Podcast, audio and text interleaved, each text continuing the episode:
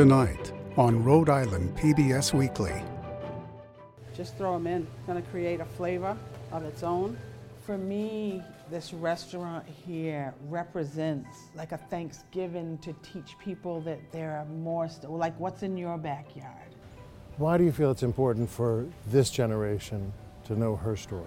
You know, so many women in that time period of our history are unknown and unnamed. And she took freedom into her own hands because she had to, as black women have all over the world at all times. So he was a writer, a printer, a publisher, um, a scientist, an inventor, diplomat, a statesman, um, and he knew a lot about a lot of things. So today we would call him a major influencer. Yeah, oh, absolutely, yes.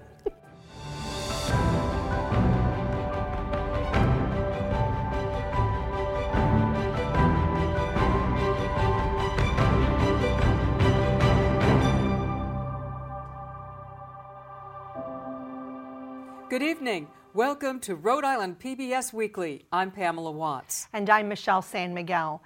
As we near Thanksgiving, many are thinking about a dinner of turkey with all the fixings.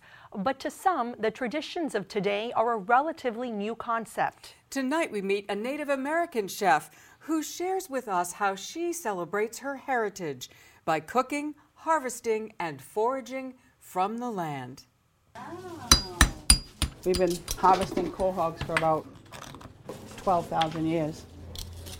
These are one of the first things I learned how to do harvest quahogs. On a warm November morning, Can I borrow your knife, TK? Chef Sherry Pocknett is making seafood chowder. So with quahogs, we used the shell for currency back in the 1600s, 1700s. We just utilize everything in what we do as far as harvesting from the earth. At her restaurant, Sly Fox Den, quahogs aren't the only thing on the menu. Use the pan for your scrambled eggs, okay? We make our own venison sausage. We have something called the indigenous, and we put it on fry bread, or we can put it on corn cakes. You could use duck eggs, you could use quail eggs. Those are other different eggs that I'm trying to introduce to people. Beautiful. We do a duck hash. We do uh, roasted rabbits. We do um, smoked salmon, um, smoked bluefish, all that kind of stuff. The menu is inspired by the flavors of a childhood lived close to the land. I grew up in the 60s. I'm the daughter to both indigenous Wampanoag people, my mom and my dad. My dad was the chief of our tribe. He was amazing. He fought for our Aboriginal hunting and fishing rights. The Wampanoag Nation once included all of southeastern Massachusetts and eastern Rhode Island. They were the first indigenous people that the Pilgrims met. Contact with Europeans led to disease and war that killed huge portions of the Wampanoag population and threatened their ways of life. But preserving those ancient traditions was something that Pocknett learned early on. I had, you know, parents that wanted us to learn how to live by the season, how to, you know, um, take care of ourselves. We would all pile in my dad's truck, probably in the back of the truck, with our dip nets, with our herring nets, and go to the river to see if there was herring in there. And if there were, saying, is the river black means it's loaded. That means you can jump in the water and you can probably scoop up two herring in each hand. It's fun. That was like one of the highlights of our year. And at home, the catch of the day even made it into her toy oven. I was probably six or seven, and I got a Susie homemaker, and that was the best thing that anybody could ever give me. There would be quahogs in there. There would be, you know, deer meat or rabbit. Whatever was in that refrigerator was going in my little pan, and I put it probably in that easy bake oven for an hour. So I knew I was the chef of a lifetime I was going to be. But by the age of nine, she began to feel differently about the food her family was eating, particularly for Thanksgiving dinner. We had raccoon, okay, And I love raccoon. That wasn't, but no, I want a turkey like everybody else. And it was really embarrassing. And, you know, when your friends are asking you, what did you have? Well, I had, I had raccoon or I had muskrat or, you know, stuff that my dad literally caught the day before. When did you come to appreciate that, oh, this is my indigenous culture and this is something to be proud of? Right, not until later, not until I ran a cultural class myself. I just didn't realize how valuable the teachings that my parents did um, until I could talk about it, until someone asked me about, you know, what about yet when they when they ask you about your childhood and you tell them that you ate this and that and you hunted and you fished, that's not the average child. I'm talking about a child starting at the age of three and four. You know what I mean? Frogging. What? Who don't like frog legs? Today, Pocknett sees her restaurant as a way of sharing her heritage with everyone. Ooh, perfect the venison sausage, and the corn cakes. I get this every time I come here. They are going to have to come back for dinner because I would like to try the rabbit. Yeah. Many of her dishes have a story behind them. Just throw them in. It's Going to create a flavor of its own. Like her three sisters' succotash. So, three sisters are corn, squash, and beans. And they were a gift to us from the crow the bird, Kikonkia. That's how you say crow, Kikonkia in my language. Thank God we haven't lost our language. Losing a language is like losing a tribe. Another dish speaks to the history of colonization. Fry bread was originally a Navajo dish invented when they were forcibly relocated. The Indians were starving. They moved them off to a reservation where there's no water, there's no, there's no uh, vegetation, and you know, it was hard to survive. So they were starving, they were getting sick, so they needed food. So the government had to, they dropped off some flour and some lard and told those Indians to figure it out, evidently. The problems persist to this very day. According to the Partnership with Native Americans, at least 60 reservations in the U.S. don't have enough to eat. The situation has helped spur a movement called food sovereignty. The idea is revive traditional ways of growing, foraging, and cooking food. Saving our old recipes and, and cooking the old way without colonizing our food. Like, we want to go back to you know, before Europeans got here, how we're eating. I'm trying to teach, you know, my people all the different things that there were. Like you probably never heard of a Jerusalem artichoke or a sunchoke, right? Or or a ground nut. A lot of people use that. What is that Roundup for weeds? Do you know those weeds are dandelion greens that they're getting rid of? That's food and medicine. Pocknett believes in using native plants and animals. Lots of good stuff out here. Because of health codes, she gets most of her ingredients from distributors. You can put what you want in your succotash. But Pocknett still serves some family caught fish on the menu.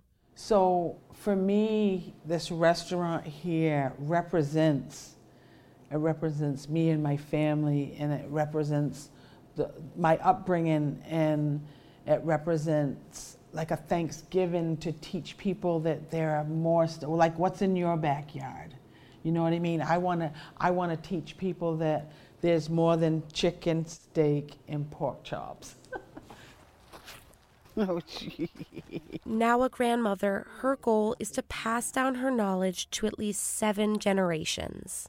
Wow, nice throw. You have to know how to sustain yourselves, but you have to know how to to um, teach your children. Those are all life ways that were passed down to us, you know, through oral history, through oral traditions. Those are the things that your, your child is never going to forget.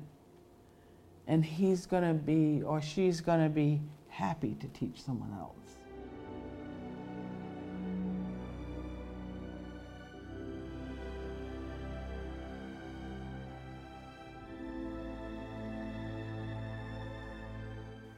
Up next, the pastry queen of Rhode Island, said to have been born to an African prince around 1739. Duchess Quamino, as she became known, was sold into slavery and brought to Newport in 1750, where she cooked for the Channing family. Her legacy had a profound impact on the people around her, part of the hidden history of her time. Contributing reporter David Wright has her remarkable story. This is a story about one woman's recipe for stirring things up in colonial Rhode Island, baking her way to a better life. Why do you feel it's important for this generation to know her story? You know, so many women in that time period of our history are unknown and unnamed. And she took freedom into her own hands because she had to, as black women have all over the world at all times. She was known as Duchess Quamino. Uh, Yes. What was her actual name? Charity. Charity. Charity. Yes. And no one remembers that. Charity Quamino. Charity Quamino, but she was known as Duchess. Teresa Guzman Stokes, who goes by Sunny, is president of the Rhode Island Black Heritage Society. Duchess Quamino arrived in Newport uh, sometime around, I'm going to say about the 1750s, 1760. She was probably between the ages of 10 and 13 years old. So quite young. Quite young. Uh, most of those that arrived here were children. And then she was immediately enslaved into the Channing family. And uh, she stayed there for probably a little over 20 years. There are no pictures of Duchess or of her husband, John Quamino. They met in Bible study and they had five children. And then he wins a lottery and he purchases his freedom. He's free, she's not. Yes. Their children, would they have been born slaves? Yes. Or By the condition of the mother. by the condition of the mother? Yes. John Quamino had his freedom and a bright future ahead of him. He may well have been the first black American college student. He'd caught the eye of some of Newport's most prominent colonial citizens. Ezra Stiles, one of the founders of Brown University and an early president of Yale. And Samuel Hopkins, pastor of Newport's first congregational church. Samuel Hopkins didn't believe in slavery. And he, he preached against it at a time when no one was saying anything about it. We consider him one of the first abolitionists. Hmm. And he decided that the best way to convert Africans to Christianity was to send missionaries who were African. And so he decided that he was going to choose two men who were of, you know, not only well versed in the Bible and the church, but that could read and write and study. And those two men were John Quamino and Bristol Yamma. And they sent them to what is now Princeton, the College of New Jersey, and they studied there, but the Revolutionary War broke out, ended their studies. His Princeton studies cut short by the war, Quamino enlisted as a privateer, hoping to buy freedom for his wife and children. Tragically, it was not meant to be. John Quamino died in battle August 1779. He was gone. And since he was gone, that meant that I needed to find a way to be free and to have freedom for my children. Valerie Tutson of the Rhode Island Black Storytellers picks up the tale, performing a monologue in the voice of Duchess Quamino. And then I thought about the thing that I know how to do the best bake pies and cakes and cookies. And so I went to the Channings and I asked them if it was all right for me to use the oven on the days that I didn't have to work, and they agreed. And I was able to make these things, put them in my basket, and carry them to the market. So she's widowed, left with five children, all of whom are enslaved. Yes. And she sounds incredibly entrepreneurial. Very much so. She'd go on to be celebrated as the pastry queen of Rhode Island, famous in particular for her frosted plum cakes, said to be a favorite of George Washington. Legend has it that when he visited Newport, he had seconds. We don't have Duchess Quamino's recipe, but is it is this a, a kind of cake that's been passed down? Yes, as we understand it, She would have got the fruit and molasses and everything from the West Indies because it's in the triangle. Patty Martin and Sarah Peppercorn Janes make plum cakes from their grandmother's recipe in their kitchen in Middletown. Known as the English Cousins, because they are actually second cousins, they run a brisk mail order business at Christmas time. Well, we, we've got an order from Japan um, this year, which is, uh, and uh, they've been to Turkey, Australia. We've sent them last to year. Brazil, Yeah. um, Canada, Sweden. Sweden, yeah.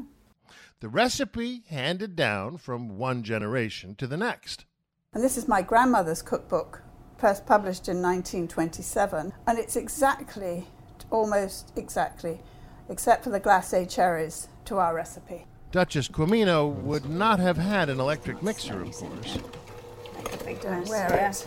It would have been hard work to do this with a wooden spoon. huh? Very Oh, hard yeah. work, and especially if you were in a cold climate or a cold kitchen where your butter was really hard. It does because it takes quite. It would have probably taken her. Could have taken her close to an hour just to get through, through this stage here. She wouldn't have had brown sugar either. She would have used molasses, part of the triangle trade that entrenched slavery as one of the early profit centers of the American colonies. Okay, that's just going to go right in here. The whole concoction baked at a relatively low temperature for three hours.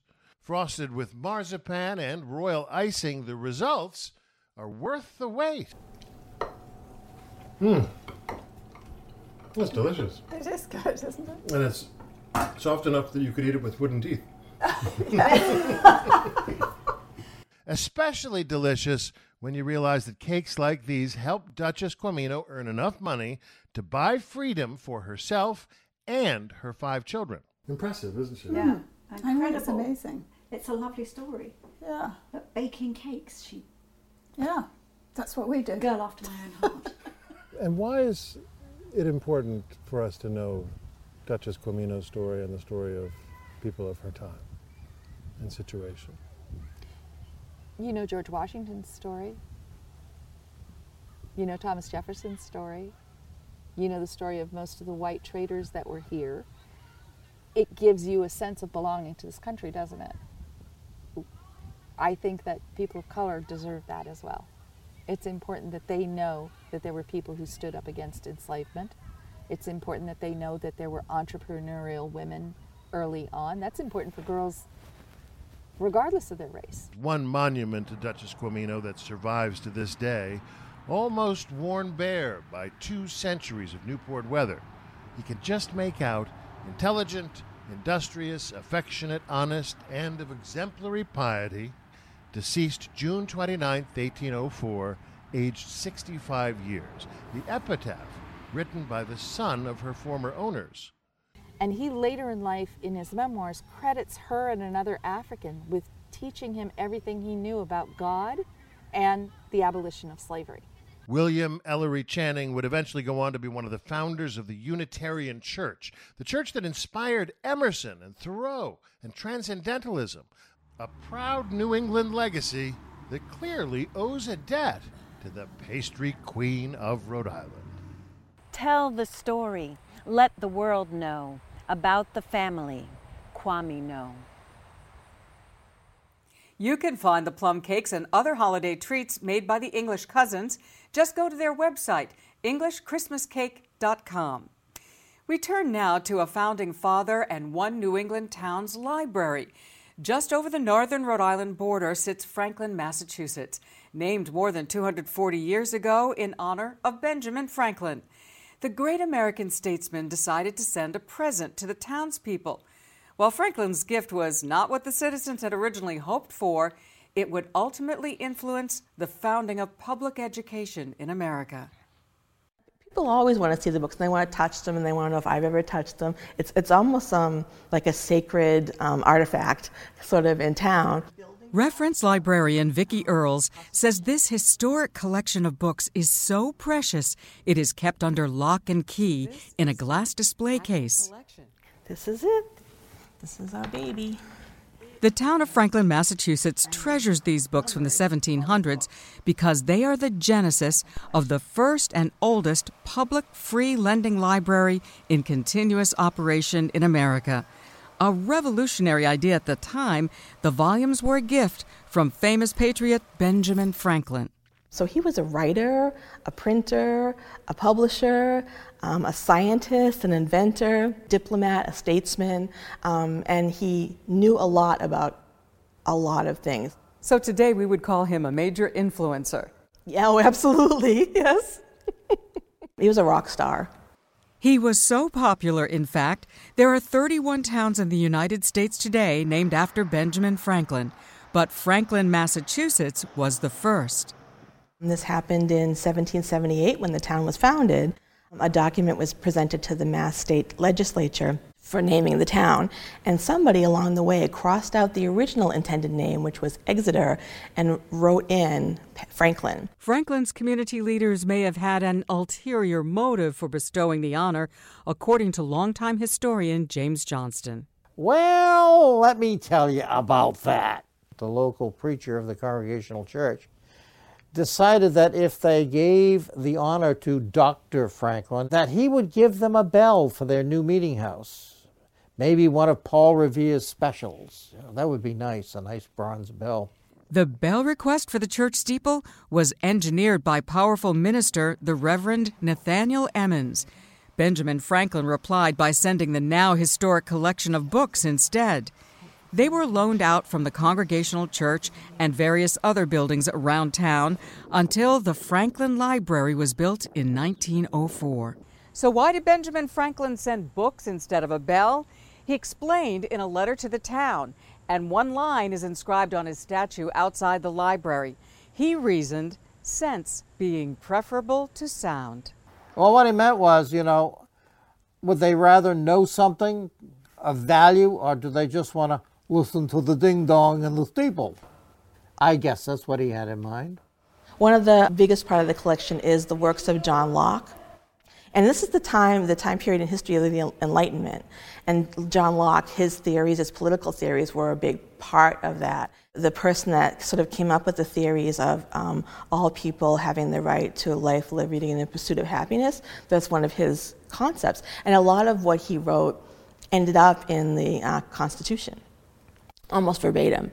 There is another chapter to this story. Turn the page forward a few years, and a Franklin farm boy borrows these books. He was born and raised here. He was mostly self educated and mostly self educated through the Benjamin Franklin collection. That student was Horace Mann, considered the father of public education in America. He believed that all children have the right to education and that education should be tax supported. Not only public education for white people, but he thought that Native Americans, people of color, uh, women should have the equal opportunity to secure a good education. And when he became the president of Antioch College, uh, he opened the doors to women to Native Americans, to people of color, all on an equal basis. Unfortunately, Benjamin Franklin never got to visit his town in Massachusetts. He died in 1790, shortly after donating the book collection. What do you think Ben Franklin would have thought of his namesake town? I think he would be happy, established a very nice home for his books, and I think that he would have been happy to know that his books started something very, very positive. I think he was hoping that somebody in this town would prefer sense to sound.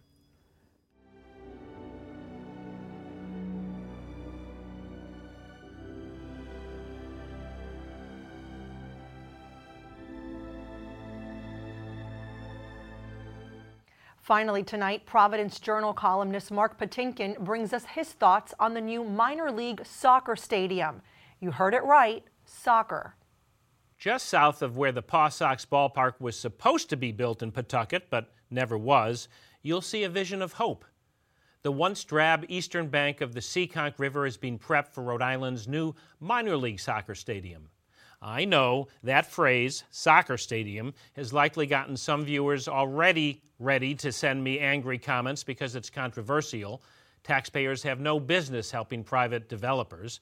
Well, we heard that during the Paw Sox debate, and man, did it cost us. A team that used to be a Rhode Island treasure has now revitalized Worcester because they had the vision to build something great. Did we learn a lesson? Barely. The soccer stadium passed on a razor thin vote by Rhode Island Commerce, and critics are still saying the $60 million taxpayer hit is outrageous. But that number's deceiving. It's from a mix of tax breaks over decades, and the developers have pledged hundreds of millions more to transform Pawtucket's riverfront into a mini city within a city. Skeptics say it'll be a bust. Unlike the Paw Sox, soccer won't draw. Well, tell that to the state's booming diverse communities who breathe and eat the sport. The new stadium plan has electrified them. I recently went to the site with Mitchell Tia, a club player who grew up in both Africa and Providence's Chad Brown projects. He got emotional as he told me the stadium has made countless folks like him feel included in Rhode Island life, giving them a sense of pride that they matter. I'm sure the controversy will continue, but to be a great state, we have to be bold enough to build great things. And I can't help but think that once the soccer stadium is finished, bringing new life to Pawtucket and building memories for fans and families, it will give Rhode Island a sense of pride as well. Our thanks to Mark Patinkin. That's our broadcast this evening. Thank you for joining us. I'm Michelle San Miguel. I'm Pamela Watts. We'll be back next week with another edition of Rhode Island PBS Weekly. Until then, you can visit us online to see all of our stories and past episodes at ripbs.org/weekly or listen to our podcast available on all your favorite audio streaming platforms. Thank you. Good night.